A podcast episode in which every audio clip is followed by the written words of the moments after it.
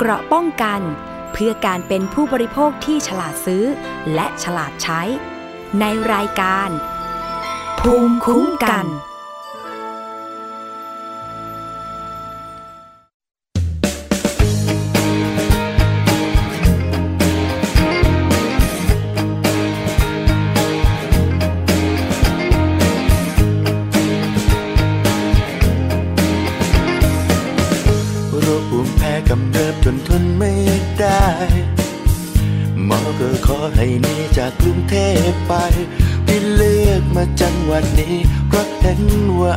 I did.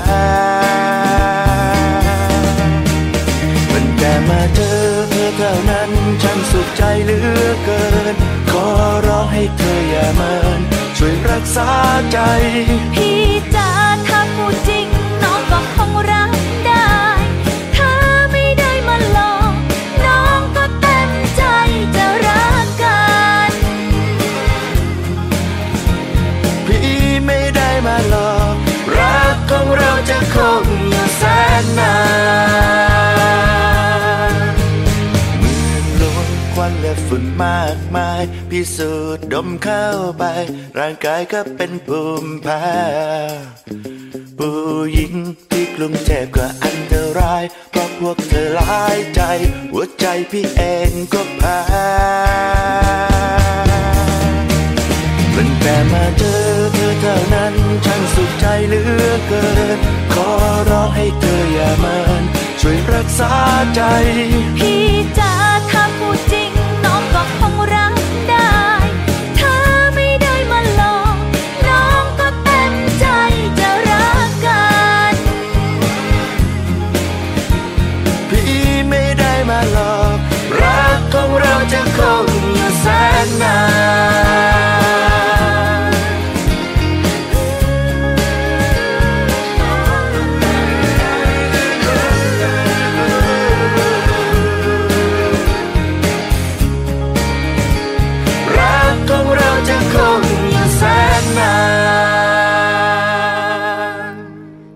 วัสดีค่ะ คุณผู้ฟังคะกลับมาพบกับรายการภูมิคุ้มกัน รายการเพื่อผู้บริโภคกันอีกครั้งหนึ่งแล้วนะคะสำหรับวันนี้นะคะ สวนีชำเฉลียวค่ะ ก็กลับมาพบกับคุณผู้ฟังอีกเช่นเคยนะคะ ฟังและดาวน์โหลดรายการได้ทาง www.thaipbsradio.com ไม่ว่าจะเป็นฟังสดหรือว่าฟังย้อนหลังนะคะ หรือว่าจะฟังผ่านแอปพลิเคชันทางมือถือค่ะ ทางไทย PBS นะคะ เข้าไปดาวน์โหลดกันได้เลยทาง App Store หรือว่า Play Store จากนั้นทำตามขั้นตอนที่ทางระบบแนะนำค่ะ ฟังย้อนหลังที่ระบบ iOS นะคะ ทางแอปพลิเคชัน Podcast ค่ะหรือว่าเข้ามากดไลค์กันที่หน้าแฟนเพจเพื่อที่จะติดตามข้อมูลข่าวสารนะคะ ทาง www.facebook.com/thaipbsradiofan ค่ะ และขอสวัสดีนะคะ ไปยังสถานีวิทยุชุมชน ที่เชื่อมโยงสัญญาณกับรายการภูมิคุ้มกัน แล้วก็ฟังไปพร้อมๆกับเราในขณะนี้ สวัสดีไปยังสถานีวิทยุชุมชนคนหนองย่าไซ จังหวัดสุพรรณบุรี FM 107.5เมกะเฮิรตสถานีวิทยุชุมชนปฐมสาคร จังงหวัดสมุทรสาคร FM 106.25เมกะเฮิรตซ์สถานีวิทยุชุมชนคนเมืองลี้จังหวัดลำพูน FM 103.75เมกะเฮิรตซ์สถานีวิทยุชุมชนวัดโพบาลังจังหวัดราชบุรี FM 103.75เมกะเฮิรตซ์สถานีวิทยุเทศบาลทุ่งหัวช้างจังหวัดลำพูนค่ะ FM 106.25เมกะเฮิรตซ์สถานีวิทยุชุมชนคนเขาวงจังหวัดกาฬสิน FM 89.5เมกะเฮิรตซ์นะคะสำหรับวันนี้ค่ะ สวัสดีและรายการภูมิคุ้มกันก็มีประเด็นมาฝากคุณผู้ฟังกัน เป็นสถานการณ์ที่ตอนนี้นะคะ ในส่วนของเครือข่ายผู้บริโภคภาคเหนือค่ะ เขามีการจัดเวทีกันนะคะใน 10 จังหวัด ค่ะที่ออกมาจัดเวทีสภาผู้บริโภคภาคเหนือ การรวมกลุ่มผู้บริโภค เปลี่ยนความเสียหายเป็นพลังนะคะก็จัดไปเมื่อวันที่ 15 ธันวาคม 2559 ที่จังหวัดเชียงใหม่ที่ผ่านมานะคะซึ่งในเวทีเองเนี่ยก็มีการเปิดเผย เกี่ยวกับจำนวนเรื่องร้องเรียน 2 ปีที่ผ่านมาค่ะ แล้วก็พบว่านะคะหมวดบริการสุขภาพและบริการสาธารณสุขเนี่ย มีปัญหามากที่สุดนะ แต่ว่าจะเป็นเรื่องอะไรนั้นเป็นประเด็นอะไรนั้นนะคะ เราไปพบกับแขกรับเชิญในวันนี้กันดีกว่า ซึ่งตอนนี้อยู่ในสายกับเราเรียบร้อยแล้วนะคะ คุณพวงทองว่องไวค่ะ ตัวแทนเครือข่ายศูนย์คุ้มครองสิทธิผู้บริโภคภาคเหนือ ซึ่งจะมาเล่าข้อมูลให้เราฟังกันนะคะว่า ในเวทีวันนั้นบรรยากาศแล้วก็ประเด็นเป็นอย่างไรบ้าง ตอนนี้ ขอสวัสดีคุณพวงทองก่อนนะคะ สวัสดีค่ะ คุณพวงทองคะสวัสดีค่ะ ค่ะ เป็นยังไงบ้างคะในส่วนของเวทีนะคะ ที่เป็นเวทีสภาผู้บริโภคภาคเหนือใช่ไหมคะ ที่จัดไปในสิบจังหวัดของภาคเหนือมีจังหวัดอะไรบ้างคะคุณพวงทองคะสิบจังหวัดภาคเหนือที่เราจัดเนาะประกอบไปด้วยจังหวัดอ่าพะเยานะคะ เชียงใหม่ เชียงรายลำพูนแพร่น่านอ่า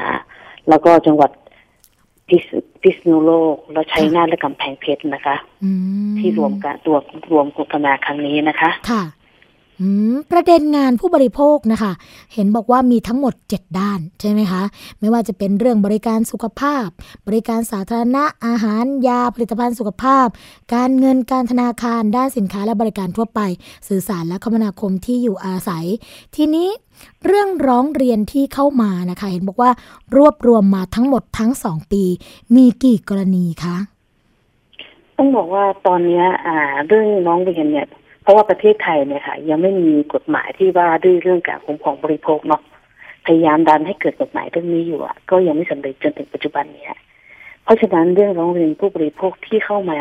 ในแต่ละภาคนะคะ ก็มีการร้องเรียนเข้ามาอย่างต่อเนื่องค่ะโดยเฉพาะภาคเหนือเองเนี่ย เรารวมสองปีเนี่ยค่ะมีหนึ่งพันกับเก้าสิบเรื่องอืมในการร้องเรียนที่เข้ามาค่ะ อันนี้ก็คือส่วนมากอยู่ในรูปแบบของเรื่องของการรับเรื่องร้องเรียนภาคประชาชน ผ่านองค์การอิสระผู้บริโภคภาคประชาชนใช่ไหมคะอะใช่ค่ะทางอ่าศูนย์คุ้มครองสิทธิผู้บริโภคค่ะ ภาคประชาชนที่อยู่ในแต่ละจังหวัดที่กล่าวมานะคะ อืม เพราะว่าปัจจุบันอย่างที่เราก็ทราบกันอยู่นะคะ ว่ากฎหมายที่เกี่ยวเนื่องกับการคุ้มครองผู้บริโภคเนี่ย ก็ยังมีอยู่หนึ่งฉบับที่เป็นกฎหมายหลัก นั่นก็คือพระราชบัญญัติคุ้มครองผู้บริโภค 2522 ซึ่งหน่วยงานที่ดูแลโดยตรง นั่นก็คือสำนักงานคณะกรรมการคุ้มครองผู้บริโภค แต่กฎหมายที่คุณพวงทองพูดถึงแล้วก็ ติดตามกันมาโดยตลอดแล้วก็พยายามผลักดัน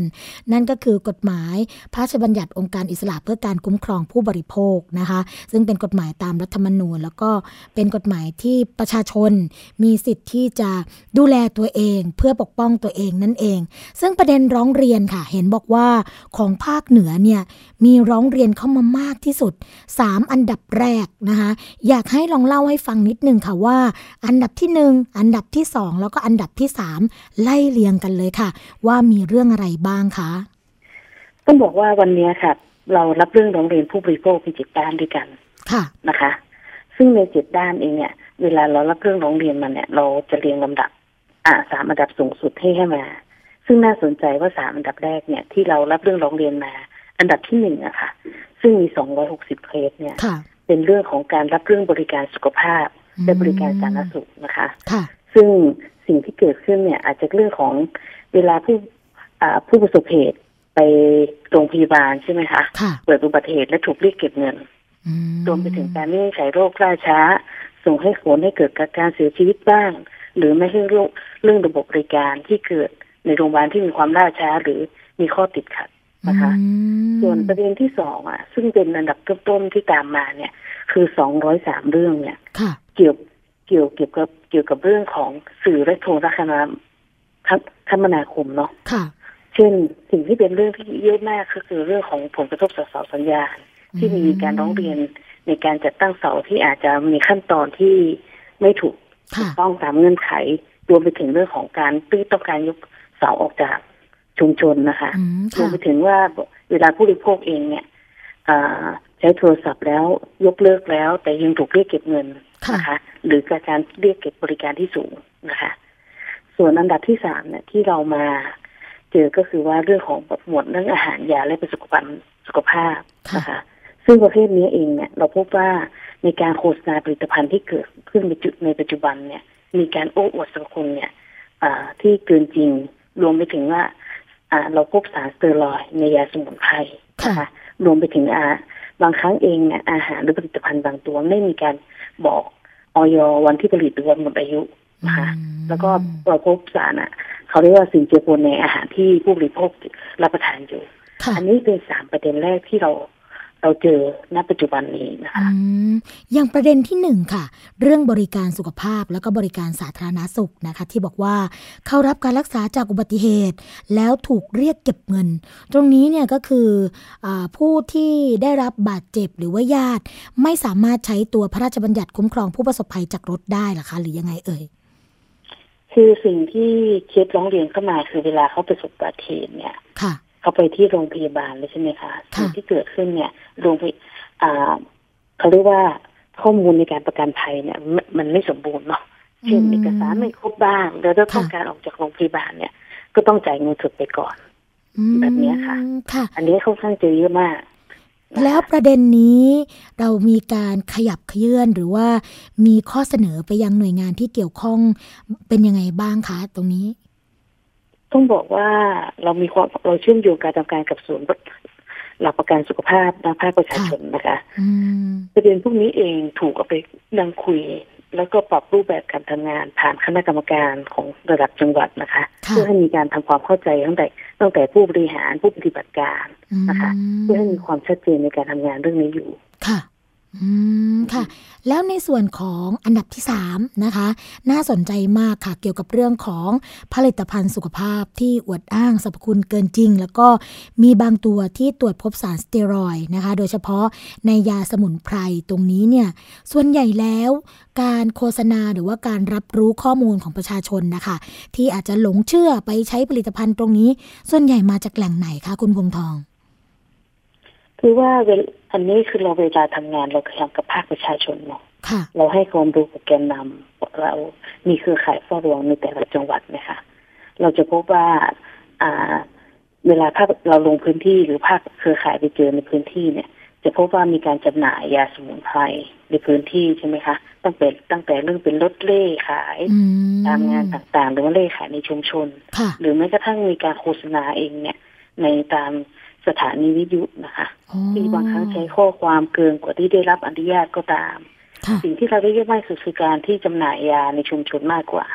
นะคะอืมซึ่งมีผู้สูงอายุหลายท่านเนี่ยซื้อไปรับประทาน แล้วก็พบว่ากินแล้วหายปวดบ้าง กินแล้วค่ะโอเคขึ้นเลยอ่าแกนนำเลยหรือผู้การเกลือแล้วเอ๊ะคิดคิดว่ายานี่เป็นยังไงก็มีการระบบการส่งตรวจ ส่งมาให้ศูนย์ศูนย์ก็ส่งไปให้สสจดำเนินการตรวจอืมหรือ เป็นเครือข่ายทางการเฝ้าระวัง เมื่อสมุนไพรที่ตรวจแล้วพบว่ามีสารสเตียรอยด์แล้วก็มีการให้ความรู้กับแกนนำเนาะเพื่อให้เอาเอาตัวนี้ไปกระจายในพื้นที่เพื่อเป็นการเฝ้าระวังต่อค่ะเรามีระบบการทำงานกับสสจกับเครือข่ายอสมในพื้นที่เพื่อช่วยกันเฝ้าระวังและทำเรื่องนี้ให้ภาคชุมชนมีความเข้มแข็งและมีความรู้ในการป้องกันตัวมากที่สุดค่ะ เรียกว่ามีการทำงานร่วมกันนะคะ ทุกภาคส่วน แล้วก็ทำให้เห็นผลในเรื่องของการปฏิบัติอย่างาชัดเจนนะคะ ทีนี้มีอยู่เรื่องหนึ่งที่น่าสนใจมากเลยค่ะ นั่นก็คือเรื่องที่เป็นบทเรียนหนึ่งนะคะที่ทางพะเยาเองมีการดำเนินการเกี่ยวกับเรื่องนี้ แล้วก็เป็นบทเรียนให้กับหลาย ๆ จังหวัด ในทั่วประเทศ นั่นก็คือเรื่องของการติดตั้งเสาสัญญาณ โทรศัพท์กลางชุมชนนะคะ แล้วก็อ่ามีการอ่าดำเนินการโดยที่ไม่มีการทำประชาพิจารณ์แต่อย่างใด แล้วก็ไม่ได้สร้างความเข้าใจให้กับประชาชนในพื้นที่ เห็นบอกว่าปัจจุบันก็ยังคงมีเหตุการณ์แบบนี้เกิดขึ้นอยู่ล่ะคะ คุณพวงทองอ่าจากเรื่องร้องเรียนที่ได้รับมาเนาะค่ะมีอยู่สองสามประเด็นนะคะค่ะเรื่องเสาสัญญาณอ่า สิ่งที่หนึ่งคือเรื่องของความรู้ความเข้าใจภาคประชาชนนะคะอืมนะคะเราพบว่าเรื่องนี้เองเนี่ยมันมีความห่วงกังวลในคนในพื้นที่เนาะรวมไปถึงเรื่องของกระบวนการในการจัดตั้งเสาเนี่ยค่ะบางครั้งเองมันก็มีรูปแบบที่บางครั้งดำเนินการไปแล้วยังไม่ได้คุยกับคนในพื้นที่นะคะ หรือแม้กระทั่งแบบ อาจจะทำให้คนในพื้นที่เข้าใจไม่ตรงกันก็ตามไปสู่เรื่องของการนะนะเพื่อเจรจาว่ามันจะทำทางออกการแก้ไขแบบนี้ได้ยังไงออกมาบ้างอืมซึ่งณปัจจุบันต้องบอกว่าเรื่องเนี้ย เรื่องเสาเนี่ยเป็นเรื่องที่มีข้อมูลออกมาต่างๆนานา คนในพื้นที่เองเขาก็มีความห่วงก็เลยส่งเรื่องมา ทั้งขอคำปรึกษาค่ะทั้งขอให้ไปช่วยในการมีเวทีในการคุยระหว่างผู้ประกอบการและชุมชนว่าจะหาทางออกร่วมกันยังไง แต่เรายืนยันว่าว่างานเนี้ย เราต้องการให้ทุกฝ่ายค่ะ มีการคุยกันที่ให้ชัดเจนนะคะอืมเราคิดว่าเรื่องเนี้ยมันต้องเป็นข้อชัดเจนตั้งแต่ส่วนงานที่เกี่ยวข้องอะค่ะค่ะ ว่าวันนี้ถ้าจะตั้งเสาจะมีกระบวนการแบบไหนชาวบ้าน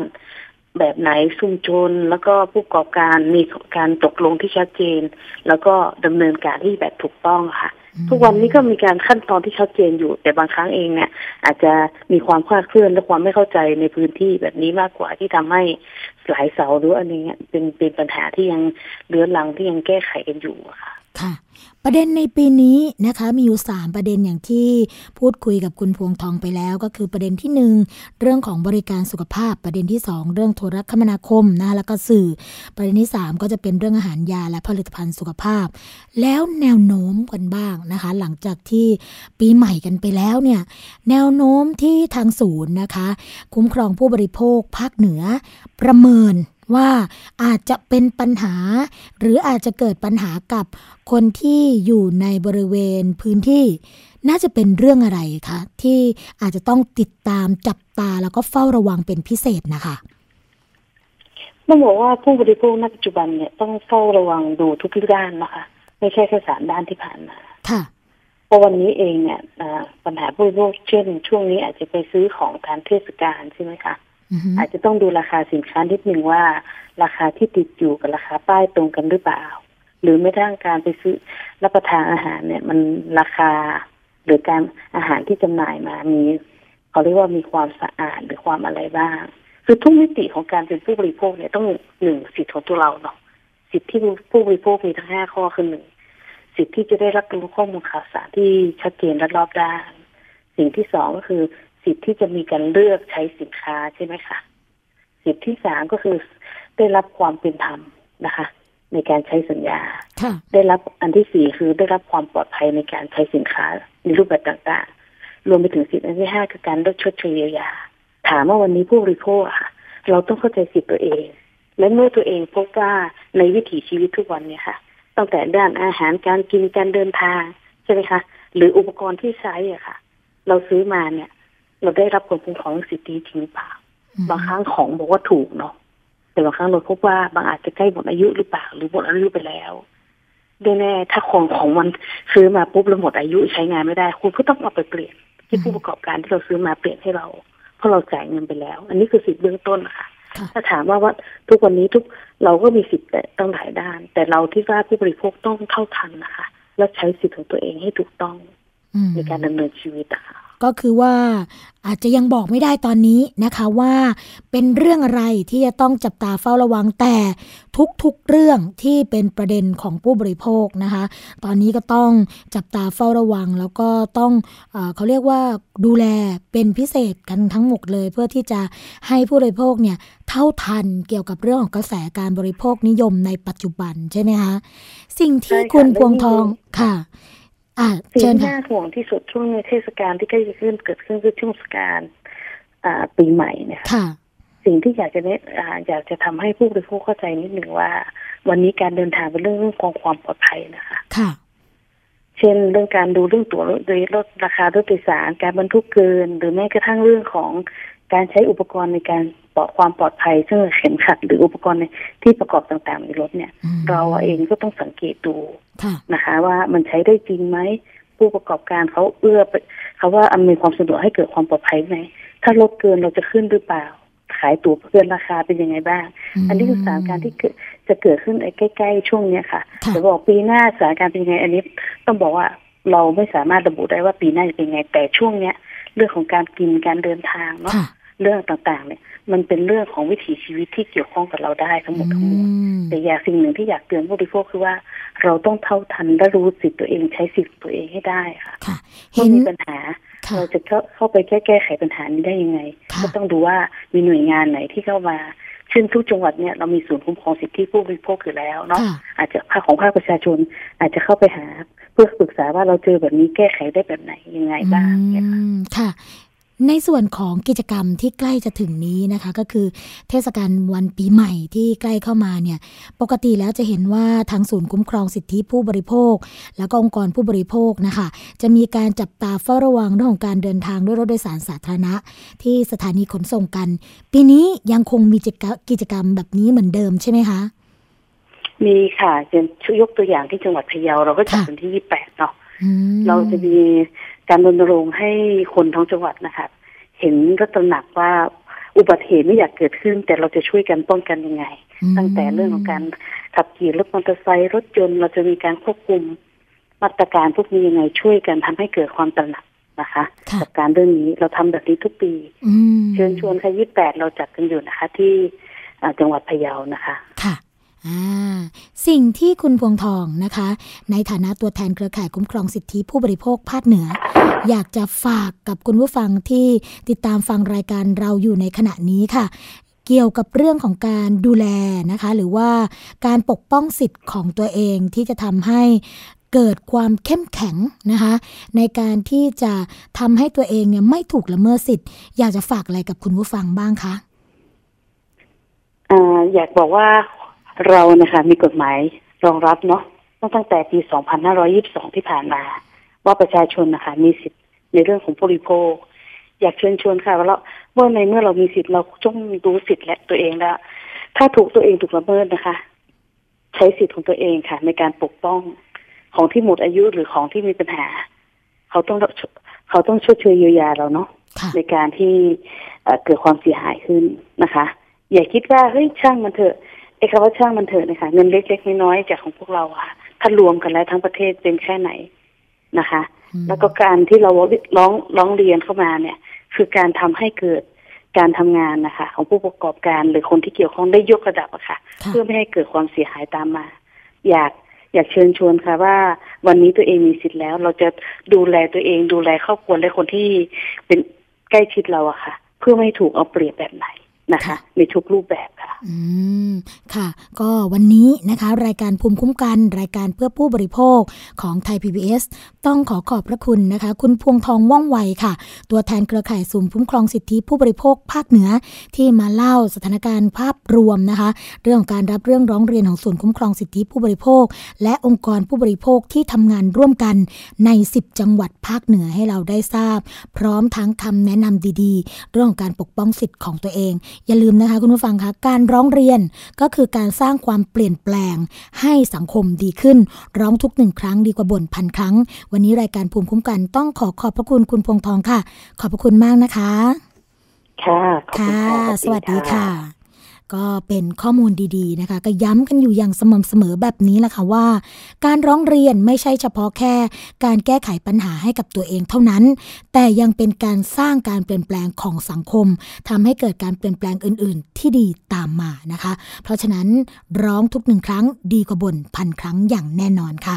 สำหรับช่วงแรกของรายการภูมิคุ้มกันนะคะคุณผู้ฟังเราคงจะพักกันไว้สักครู่หนึ่งแล้วเดี๋ยวช่วงที่สองยังมาพบกับเรื่องราวดี ๆ ที่เรานำมาฝากกัน พักกันไว้สักครู่ค่ะ เกราะป้องกัน เพื่อการเป็นผู้บริโภคที่ฉลาดซื้อ และฉลาดใช้ ในรายการ ภูมิคุ้มกัน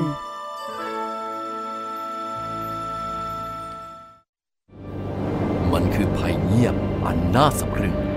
ซึ่งคนไทยทุกคนควรรับรู้ ทุกวันนี้กรุงเทพมหานครต้องใช้กำลังคนมากมาย ในการเก็บขยะมากถึง 8,500 ตันต่อวัน เป็นถุงพลาสติกถึงร้อยละ21 หรือ 1,800 ตันต่อวัน กลายเป็นกองขยะถุงพลาสติกประมาณ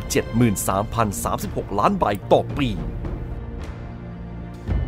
ลองคิดดูว่า ถุงพลาสติกหนึ่งใบ ต้องใช้เวลาย่อยสลาย 450 ปี ที่เหลือจะใช้เวลาอีกนานเท่าใด และเมื่อเผาถุงพลาสติก จะเกิดเป็นมลภาวะทางอากาศมากมายทำให้โลกร้อน และยังทำให้เกิดสารไดออกซิน ซึ่งเป็นสารก่อมะเร็ง รู้อย่างนี้แล้ว คงต้องตัดสินใจเอาเองว่า ถุงพลาสติกยังจำเป็นสำหรับคุณอีกหรือไม่ ลด เลิก เพื่อช่วยโลก ไทย PBS ชวนคนไทยลดใช้ถุงพลาสติก ไทย PBS Application on Mobile ให้คุณเชื่อมโยงถึงเราได้ทุกที่ทุกเวลา ได้สัมผัสติดตามเราทั้งข่าว รายการ รับชมรายการโทรทัศน์ และฟังรายการวิทยุที่คุณชื่นชอบ สดแบบออนไลน์สตรีมมิ่งชมรายการย้อนหลัง ข้อมูลกิจกรรมไทย PBS ร่วมเป็นนักข่าวพลเมือง รายงานข่าวกับเรา และอีกหลากหลายฟังก์ชัน ให้คุณดาวน์โหลดได้ฟรี ทุกระบบปฏิบัติการ ติดตามข้อมูลเพิ่มเติมได้ที่ www.thaipbs.or.th/digitalmedia คุณเชื่อหรือไม่ ครีมหน้าใสขาวเร่งกระปุกเดียวเอาอยู่ 3 วันเห็นผล กาแฟลดความอ้วนเร่งด่วน 7 วันลดลง 10 กิโล ผลิตภัณฑ์เสริมอาหารผิวขาววิ่งเปล่งประกายออร่าภายในหนึ่งสัปดาห์ ถ้าคุณเชื่อคุณกำลังตกเป็นเหยื่อโฆษณาโอ้อวดเกินจริง อยากสวยอย่าเสี่ยงอย่าหลงเชื่อคำโฆษณา ผลิตภัณฑ์สุขภาพโอ้อวดเกินจริง อยากสวยแบบไม่เสี่ยงค้นหาความจริงที่ถูกต้องได้ที่ www.oy.com หรือ Oy Smart Application ด้วยความปรารถนาดีจากสำนักงานคณะกรรมการอาหารและยากระทรวงสาธารณสุข เกราะป้องกัน เพื่อการเป็นผู้บริโภคที่ฉลาดซื้อ และฉลาดใช้ ในรายการ ภูมิคุ้มกัน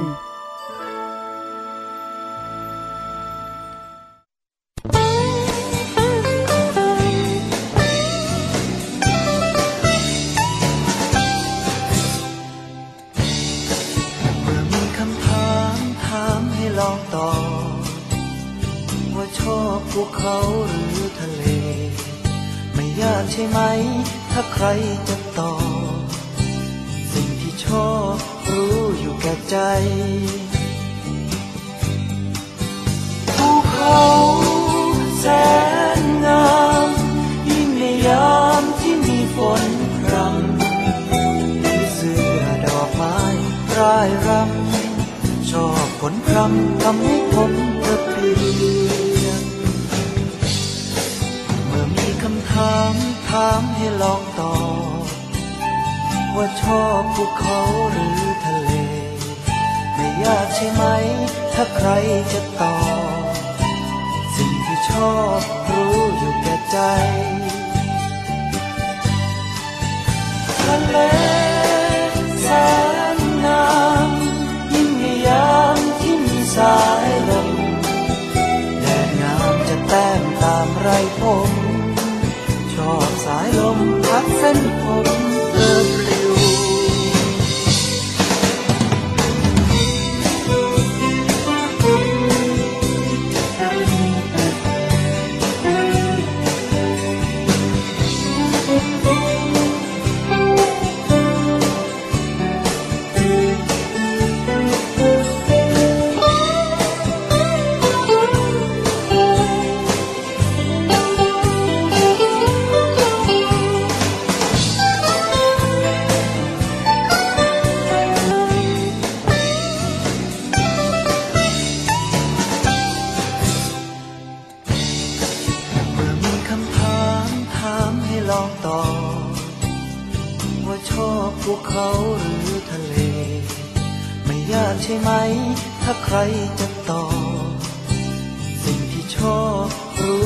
ก่ใจ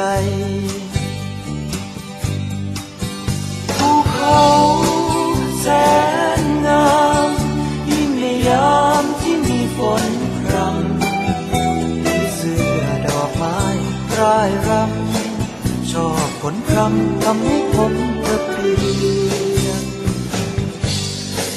เมื่อมีคำถามถามให้ลองตอบว่าชอบภูเขาหรือ ยากใช่ไหม ถ้าใครจะตอบสิ่งที่ชอบรู้อยู่แก่ใจทะเลแสนงามยิ่งในยามที่มีสายลมแดดงามจะแต้มตามไรผม ชอบสายลมพัดเส้นผม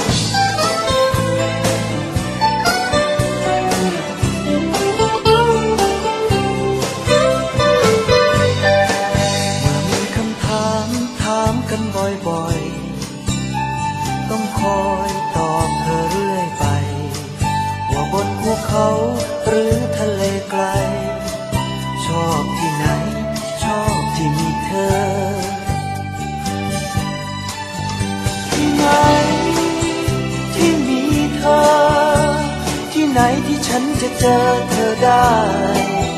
บอกมาอย่างนั้นเก็บไว้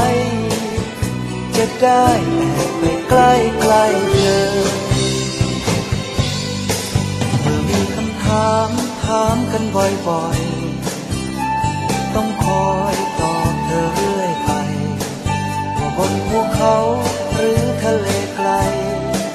ชอบที่ไหนชอบที่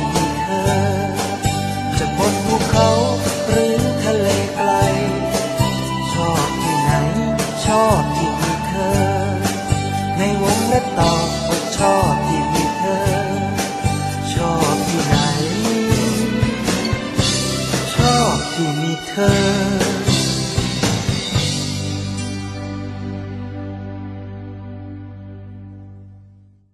กลับมาพบกับช่วงที่ 2 ของรายการภูมิคุ้มกันรายการเพื่อผู้บริโภคนะคะ คุณผู้ฟังคะสำหรับช่วงที่ 2 ของรายการค่ะ เราก็มีประเด็นมาฝากกันเช่นเคยนะคะ โดยเฉพาะในช่วงของการเดินทางแบบนี้ค่ะ เพื่อที่จะเดินทางไปตามหาาสิ่งที่เราอยากจะพบอยากจะเห็น อยากจะเจอนั้นอาจจะเป็นธรรมชาติที่สวยงามนะคะ หรือกลับไปกอดคุณพ่อคุณแม่ในช่วงเทศกาลปีใหม่ที่กำลังจะมาถึงนี้นะคะ กลับบ้านปลอดภัยค่ะ กระทรวงสาธารณาสุขเขาก็แนะนำผู้บริโภคว่า สามารถที่จะกินยาหอมแก้ง่วงได้อะ เรื่องจะเป็นยังไงนะคะ กระทรวงสาธารณาสุขร่วมกับสสสค่ะ ก็รณรงค์ปีใหม่กลับบ้านปลอดภัยหลังจากที่ผ่านมาพบว่าง่วงแล้วขับเกิดอุบัติเหตุพุ่งสูงขึ้นนะคะ ก็เลยเชิญชวนผู้บริโภคค่ะว่า ยาหอมเนี่ยช่วยทำให้เลือดไปหล่อเลี้ยงสมองมากขึ้น ก็ทำให้สดชื่นค่ะ หากยังไม่หายง่วงก็แนะนำให้ใช้วิธีนวดกดจุดแบบจีนช่วยได้ ก็เตรียมพร้อมนะคะ รถพยาบาลถึงที่เกิดเหตุ 8 นาทีในรัศมีร้อยกิโลเมตร ก็แล้วก็ยังมีการคุมเข้มด่านชุมชนนะคะ เพื่อที่จะสารกลไกประชารัฐ แล้วก็บอกว่าร้านเหล้าในหมู่บ้านนะคะ ให้ขายได้ แต่ว่าถ้าเกิดขายให้กับเยาวชนต่ำกว่า 20 ปี อาจจะเจอจับจริงค่ะ กระทรวงสาธารณาสุขร่วมกับสำนักงงานกองทุนสนับสนุนการสร้างเสริมสุขภาพ หรือสอสสสำนักงงานเครือข่ายลดอุบัติเหตุ ศูนย์วิชาการเพื่อความปลอดภัยทางถนนนะคะ ก็ร่วมกันแถลงข่าว กลับบ้านปลอดภัยใส่ใจเพื่อนร่วมทาง ปีใหม่ 2560 ค่ะ โดยนายแพทย์ทวัฒสุนทราจารย์ ผู้ช่วยรัฐมนตรีประจำกระทรวงสาธารณสุขค่ะก็กล่าวนะคะว่า ในปีใหม่ที่ผ่านมา มีผู้เสียชีวิตจากอุบัติเหตุ 380 คน คิดเป็น 11%จากปีที่ผ่านมา และ 50%ของผู้เสียชีวิต ตายในที่เกิดเหตุค่ะ รวมทั้งอุบัติเหตุที่เกิดขึ้นนะคะ ก็มาจากถนนสายรองมากกว่าสายหลัก มักพบว่ามอเตอร์ไซค์พลิกคว่ำในถนนสายรองมากกว่า และสาเหตุของการเกิดอุบัติเหตุก็คือ ขับรถเร็ว เมาแล้วขับนะคะ นอกจากนี้ก็ยังพบค่ะว่าเมื่อการจราจรติดขัด หลังจากผ่านไปแล้ว ถนนโล่งก็มักจะเร่งใช้ความเร็ว และสาเหตุที่พบประจำก็คือ ผู้ขับขี่นอนน้อย ส่วนที่จะเดินทางนะคะ เพราะว่าอาจจะเกิดจากการติดฉลองเทศกาลปีใหม่ ตลอดจนไม่คาดเข็มขัดนิรภัย ไม่สวมหมวกกันน็อกนะคะรวมทั้งสภาพถนนมีส่วนทำให้เกิดอุบัติเหตุ นายแพทย์ทวัฒนะคะก็ยังกล่าวเพิ่มเติมค่ะว่า กระทรวงสาธารณสุขได้เตรียมความพร้อม รับมืออุบัติเหตุ 24 ชั่วโมงจำนวนรถพยาบาลฉุกเฉิน พร้อมเครื่องมือแพทย์นะคะขณะนี้ก็มีรถพยาบาล 4,900 15 คันค่ะ และเมื่อเกิดอุบัติเหตุก็จะต้องถึงที่เกิดเหตุภายใน 8 นาทีในรัศมี 10 เมตรนะคะ นอกจากนี้ค่ะภายในรถจะมีกล้องจับไปที่คนไข้ตลอดเวลาในรถ พร้อมกับเจ้าหน้าที่พยาบาลนะคะ เพื่อให้แพทย์จากโรงพยาบาล ช่วยวินิจฉัยอาการระหว่างรถถึงโรงพยาบาลค่ะ ส่วนนายแพทย์สุเทพ วัชรปียานันท์อธิบดีกรมพัฒนาการแพทย์แผนไทยและการแพทย์ทางเลือกค่ะ ก็ให้ข้อมูลนะคะว่า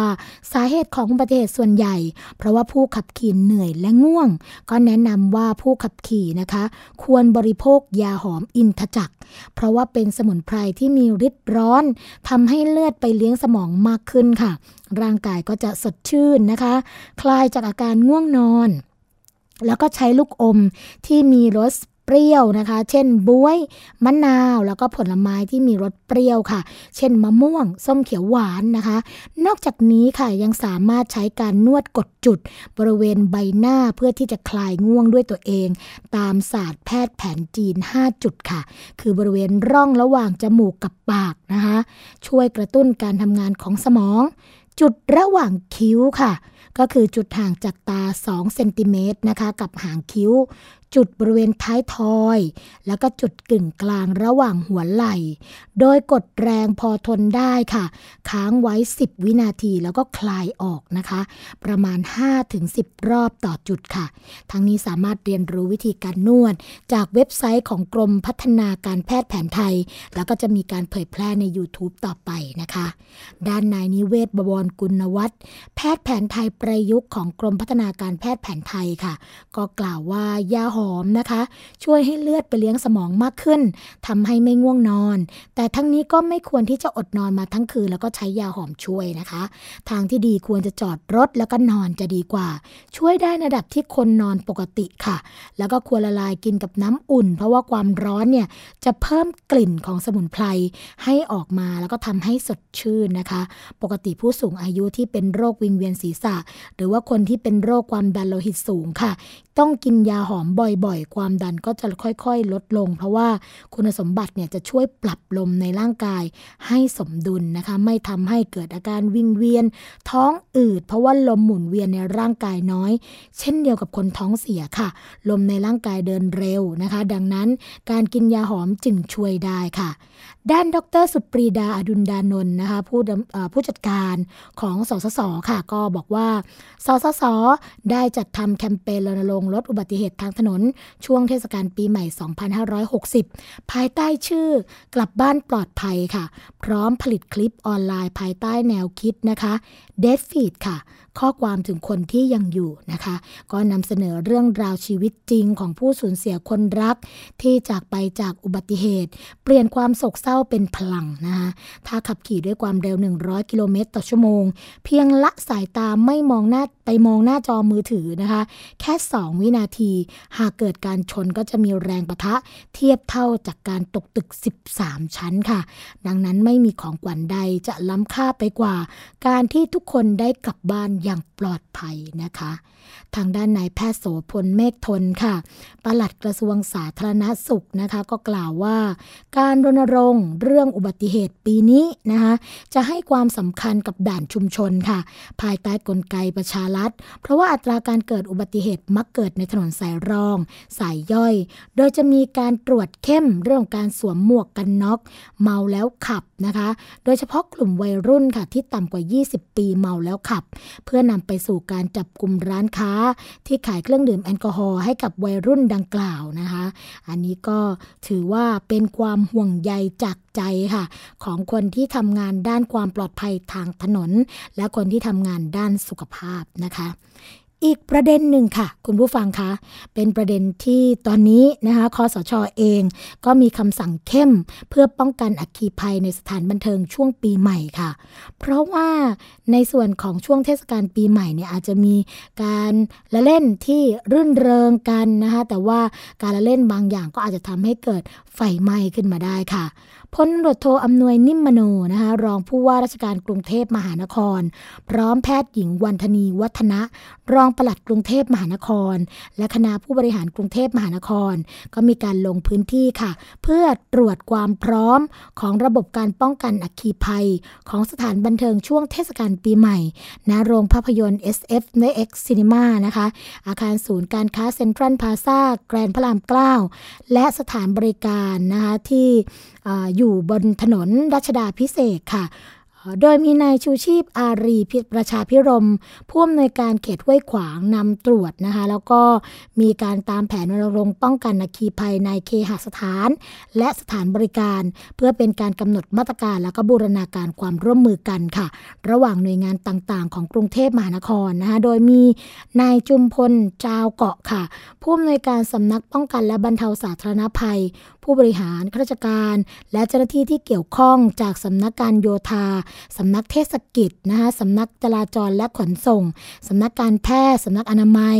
สำนักงานเขตห้วยขวาง ผู้แทนจากสถานีตำรวจนครบาลห้วยขวาง กองพันทหารราบที่สองกรมทหารราบที่หนึ่งมหาดเล็กรักษาพระองค์นะคะอาสาสมัครป้องกันภัยฝ่ายพลเรือน เขตห้วยขวางและ บริษัทเซ็นทรัลพลาซาไนน์สแควร์จำกัดนะคะก็ไปร่วมกันให้ข้อมูลค่ะ ด้านพลตำรวจโทอำนวยนะคะก็บอกว่า หน้าที่ของกรุงเทพมหานครก็คือ การดูแลพี่น้องประชาชนในทุกๆ มิติ ทั้งด้านความสะอาด ความสะดวก ความเป็นระเบียบเรียบร้อย ตลอดจนความปลอดภัยค่ะ จากเหตุคืนวันที่ 31 ธันวาคม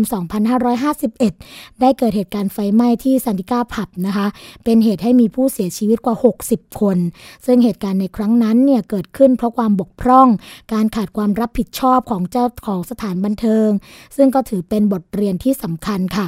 ในวันนี้กรุงเทพมหานครจึงได้ให้ความสำคัญกับการดูแลพร้อมกับวางมาตรการด้านความปลอดภัย ของระบบการป้องกันอัคคีภัยของโรงภาพยนตร์ ห้างสรรพสินค้า สถานบริการ ตลอดจนสถานบันเทิงต่างๆ เพื่อให้ผู้ประกอบการโรงภาพยนตร์ห้างสรรพสินค้า ตลอดจนสถานบันเทิงเนี่ยได้ตระหนักและก็รับทราบค่ะ รวมทั้งปรับ ปรุงสถานประกอบการของตนเองให้ถูกต้องปลอดภัยสูงสุดนะคะ อาทิไฟฟ้าสำรองเมื่อเกิดเหตุการณ์ไฟฟ้าดับ ก็ต้องสามารถใช้งานได้จริง ทั้งดับเพลิงมือถือ เครื่องหรือว่าสัญญาณเตือนภัย เมื่อเกิดเหตุก็ต้องมีการติดตั้งตามมาตรฐานที่กำหนดนะคะสำหรับบริเวณสถานบริการที่เข้ามาตรวจสอบก็พบว่า มีทางหนีไฟ แต่ว่าทางหนีไฟก็มีสิ่งวางกีดขวางนะคะ ทั้งสองฝั่งทำให้ทางหนีไฟมีขนาดเล็กแล้วก็แคบลงค่ะ ป้ายบอกทางหนีไฟก็มีขนาดเล็กไม่ชัดเจนนะคะ จึงให้สำนักงานเขตห้วยขวางตักเตือนติดตาม เพื่อที่จะ ดำเนินการแก้ไขพร้อมกับรายงานให้กับคณะผู้บริหารทราบต่อไปค่ะ ก็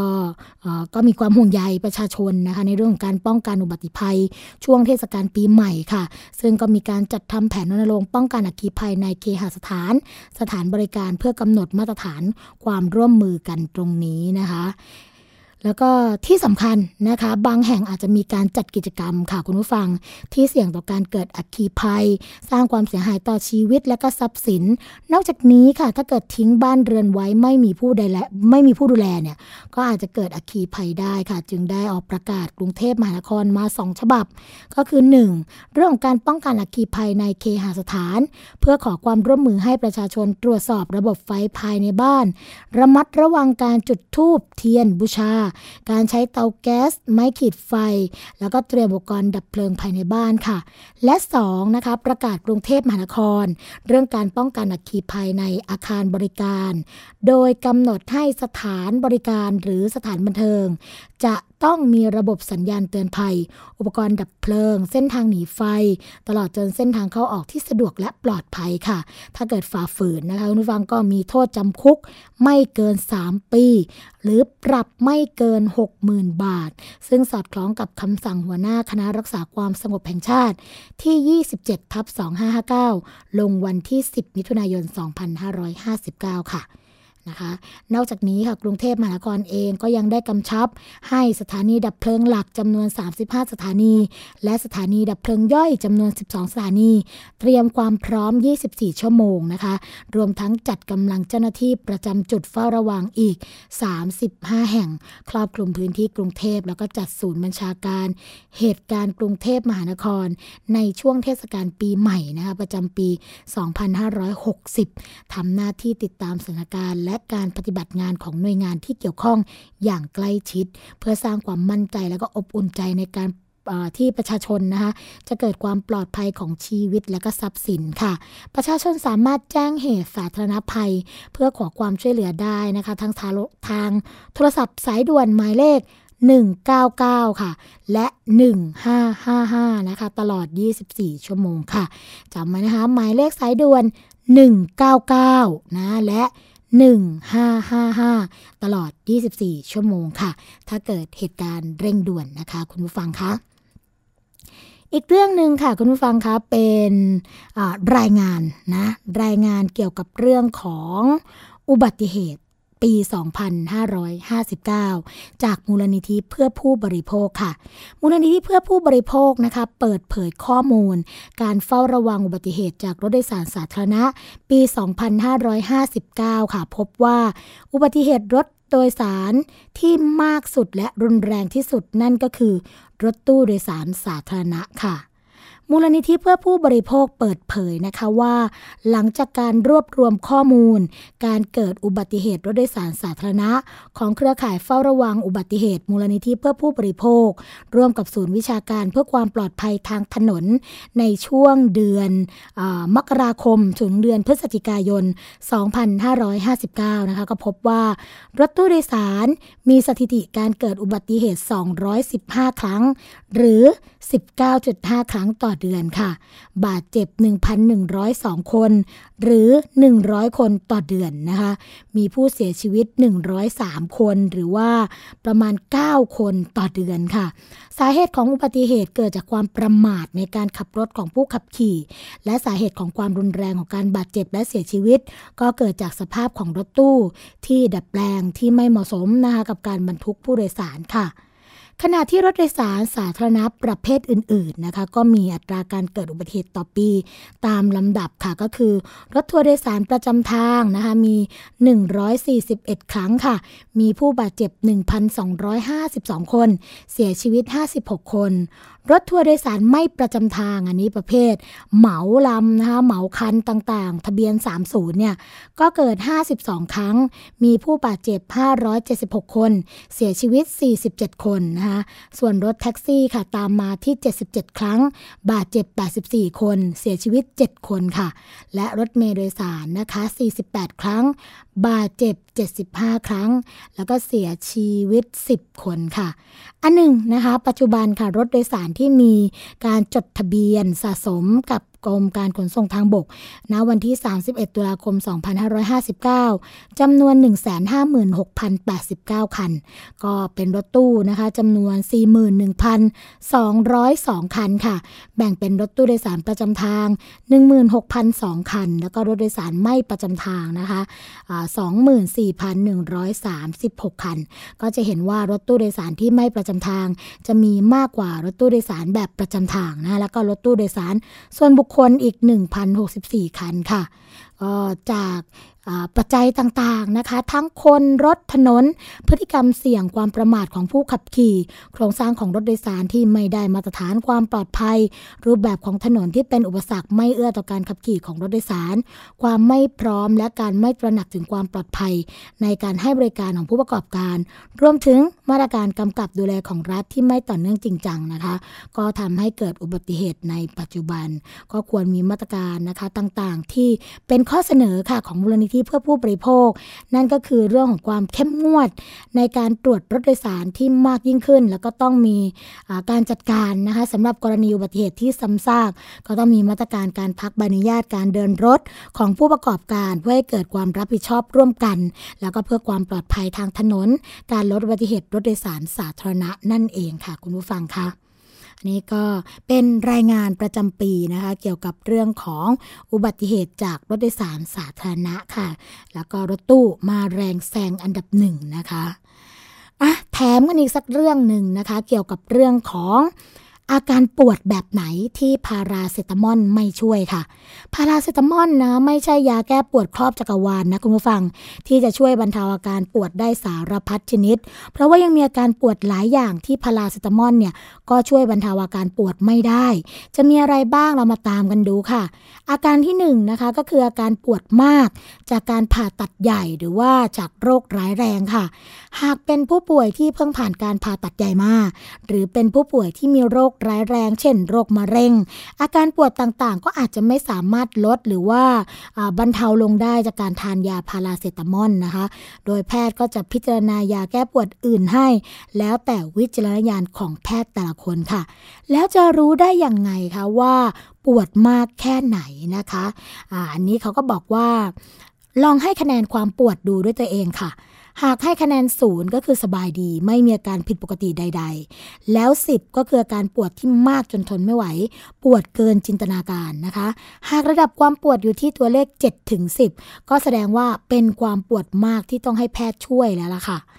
อาการที่ 2 ก็คืออาการปวดแบบแปลกๆนะคะ หากเป็นอาการปวดศีรษะ ปวดหัวตื้อๆ หรือว่าลองใช้นิ้วมือกด ส่วนใดส่วนหนึ่งของร่างกายและมีการเจ็บเพราะอักเสบ อาการปวดเหล่านี้อาจจะหายไปนะคะ หากใช้ยาพาราเซตามอล แต่ถ้าเป็นอาการปวดที่แปลกออกไปค่ะ เช่น ปวดแป๊บๆนะคะ เหมือนเข็มเล็กๆ หลายอันมาจิ้ม หรือว่าปลุปวดชาเหมือนโดนไฟฟ้าช็อต อาการปวดแบบนี้อาจจะเกิดจากความผิดปกติของระบบประสาทค่ะ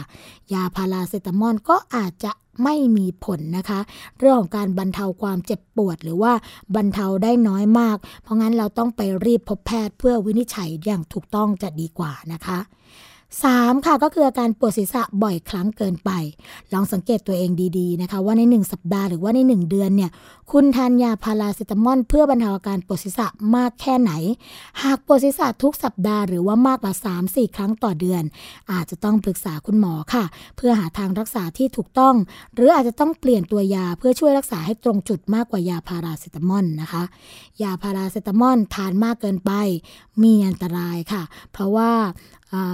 ถึงแม้ว่าจะเป็นยาสามัญประจำบ้านที่สามารถใช้ได้อย่างปลอดภัย แต่ก็ไม่ควรทานยาพาราเซตามอลติดต่อกันเกิน 5 วันนะคะ เพราะว่าหาก เกิน แล้วก็อาการปวดยังไม่หาย ก็ควรจะไปหาหมอเพื่อตรวจอย่างละเอียดจะดีกว่าค่ะ เพราะว่านอกจากนี้นะคะการทานยาพาราเซตามอลคู่กับยาตัวอื่น ก็อาจจะเป็นอันตรายได้เช่นกัน ดังนั้นการซื้อยาทานเองโดยที่แพทย์ไม่ได้เป็นผู้สั่งจัด ให้จากสถานพยาบาล ก่อนซื้อยาควรปรึกษาเภสัชกรก่อนทานยาค่ะ เพราะว่ายาบางตัวอาจจะไปกระตุ้น การเป็นพิษต่อตับนะคะของพาราเซตามอลให้มีมากขึ้นจนเป็นอันตรายได้ค่ะ ดังนั้นอย่าเสี่ยงจะดีกว่านะคะ รายการภูมิคุ้มกันดำเนินการมาถึงช่วงสุดท้ายกันแล้วค่ะ คุณผู้ฟังสำหรับวันนี้สวัสดีและรายการภูมิคุ้มกันคงต้องขาขอลาคุณผู้ฟังกันไปก่อน พบกันใหม่ในวันต่อไป สวัสดีค่ะ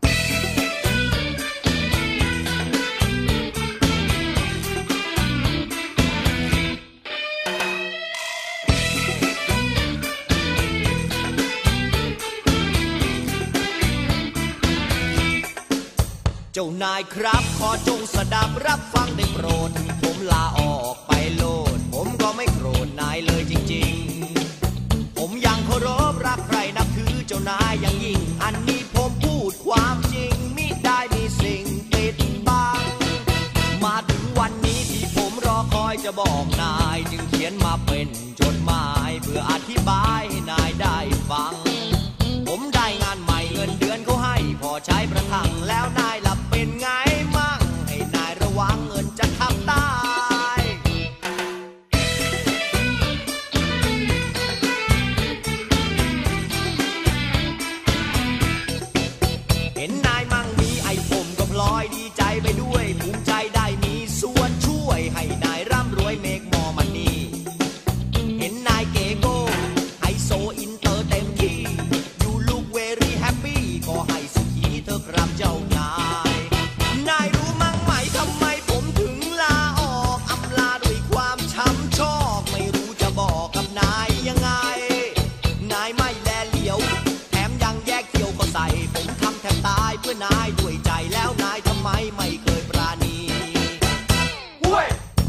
บจดหมายผมใครขอพรจากสิ่งศักดิ์สิทธิ์ได้ช่วยกันดลบันดาลชีวิต ของนายให้สุขสมปรารถนา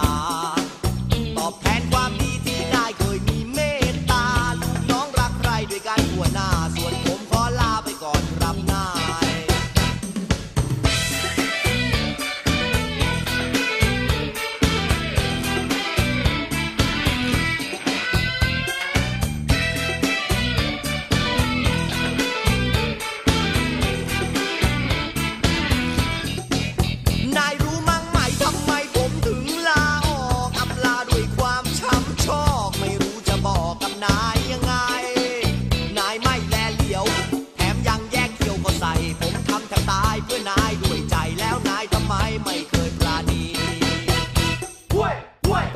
ดหมาย ผมใคร่ขอพรจากสิ่งศักดิ์สิทธิ์ได้ช่วยกันดลบันดาลชีวิต ของนายให้สุขสมปรารถนา ตอบแทนความดีที่นายเคยมีเมตตาลูกน้องรักใครด้วยกันทั่วหน้า ส่วนผมขอลาไปก่อนครับนาย bye bye bye bye bye byeเกราะป้องกัน พื่อการเป็นผู้บริโภคที่ฉลาดซื้อ และฉลาดใช้ ในรายการ ภูมิคุ้มกัน